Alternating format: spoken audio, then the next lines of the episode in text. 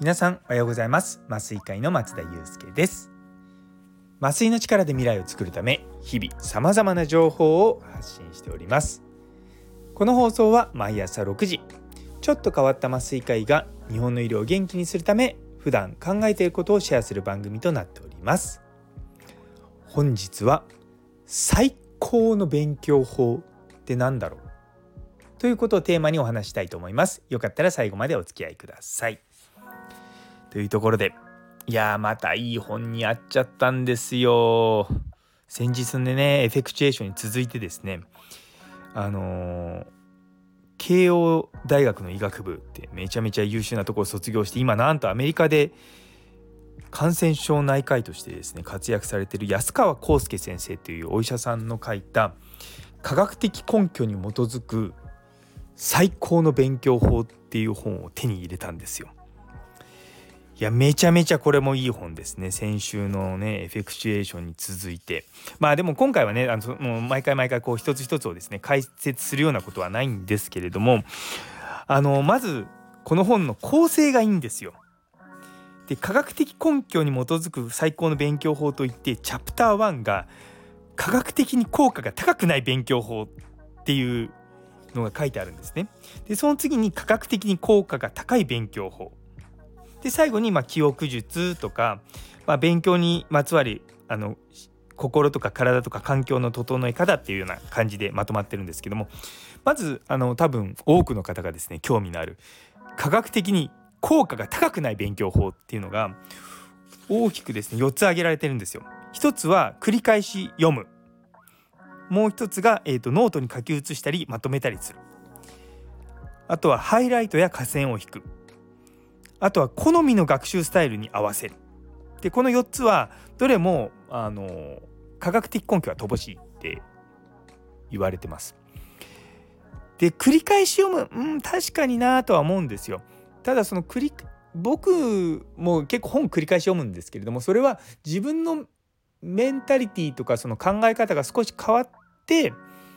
その状況でまた手に取ると違う読み方ができるなという意味でのまあ再読なんですけれども、まあ、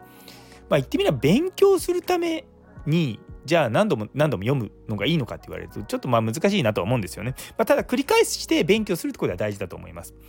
でもいやまあ繰り返し同じことを読むのはあんまり確かに意味がないのかなと僕も思いながらやってました。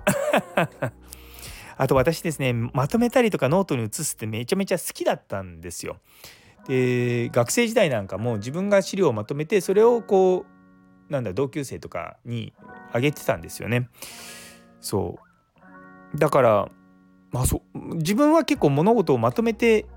勉強するタイプだと思ってたんですけども最近確かにもうまとめたりとかしてないなと思うんですよね。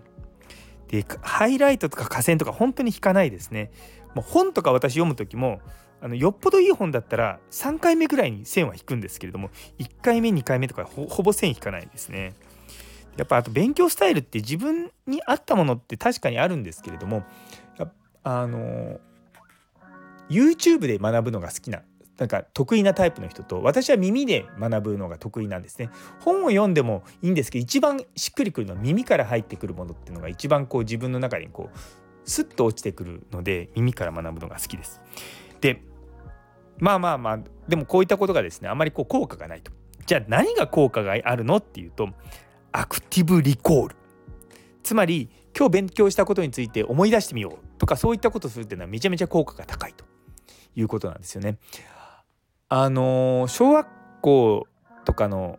まあ、まあ、お子さんとかの勉強をこう促すためには今日学校で何やったのって聞か話させるのがすごくいいって言われてるんですよね。でうちの子供たちあんまりやったりやらなかったりだったんで、まあ、何とも言えないんですけども、まあ、最近はですね今日があの学校で何やったのとかよく聞くようにしてます。あのいくつになってからでもですね人間学ぶことはできますのでまあこの年になってから、まあ、子供たちにちょっとそれを教えようと思ってます。あとはですね分散学習。集中して何かやるっていうんじゃなくてこうちょっとずつちょっとずつ隙間時間とかに勉強するっていうのは確かにこれ効果的なんですよ。で鶴貝効果でしたっけ？あのなんだろう完璧にやってない状態だとまた続きがやりたくなるみたいなのがあるんですよ。で全部ちゃんとやってから一つ一つやっていくんじゃなくてもう断片的にあれ勉強してあこれ勉強してみたいなことやっていくと確かに効果はあるなとは思います。っていうのはどうしてもその断片的に勉強していくと先ほどのアクティブリコールっていうのが必要になってくるんですよ。あれこの前読んだところ何だったっけ？ってちょっと考えたりとかするんですよね。でそういったことが実はその学習効果が高いと。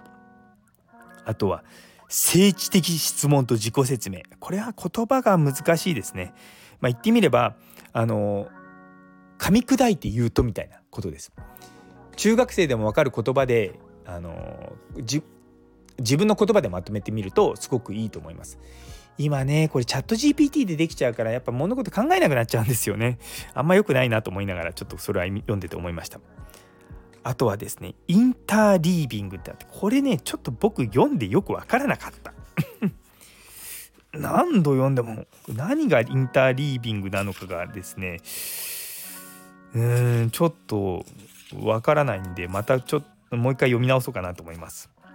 でもまあそういった形でですね、まあ、その科学的根拠がない方法とある方法でまたこの順番がいいですね。うん。あの本の構成として科学的に効果が高くないことが出てそのそこで多分自分たちの常識がこう靴がなんか打ち砕かれてからの科学的に効果が高い勉強法って書いてあるんですよね。そう。でそこから最後はまあちょっと最後のねそのやっぱ記憶術とか勉強にまつわる心技体のところは若干オプションな感じがします。でただこの安川先生ご自身がもう YouTube チャンネルされてるんですよね。チャンネル登録者数が10何万人とかかな？いらっしゃるんですよ。ですごく再生回数とか伸びてるんです。あの私はあんまり YouTube まあ全く見ないわけじゃないんですけども。あのー、YouTube を見て勉強するっていうよりもあまあ勉強はするなするけどもなんかこういうことは勉強しないですねうんでもすごくなんか話としてはまとまってます。であの YouTube とかもそうなんですけど私のこの音声配信もそうなんですが繰り返し繰り返しやっぱり皆さん説明されるんですよね。でそうするとやっぱりすごく頭の中でどんどんどんどん自分の中にこうまとまってくるんですよ。まさにこう learning by teaching みたいなことなんですよね。だからいやこの本すごくこう勉強の仕方っていうことに関してはよくまとまってていいなと思いました。でもねこういうのって本当にこう学んでも実践するのめちゃめちゃ難しいなと思います。で自分だけのノートを作るのってすごく大事だと僕は思っているんですね。まあ、ただ最近あんまやってないんですけどもで僕は今実はそれが論文とかになっているんですね。自分があの考えたこととかあとまあ依頼原稿とか、まあ、そういったところに僕は原稿化できるので結構ですね私自分で昔書いたものってよくあの参考にするんですよ。あれあの時何書いてあっけ？これ確か僕どっかで書いたはずみたいなこととかそういったところが断片的に置いてあるのでまあまあそういったものをですねこうまとめていこうかなまとめなんだろうなと思います。うん、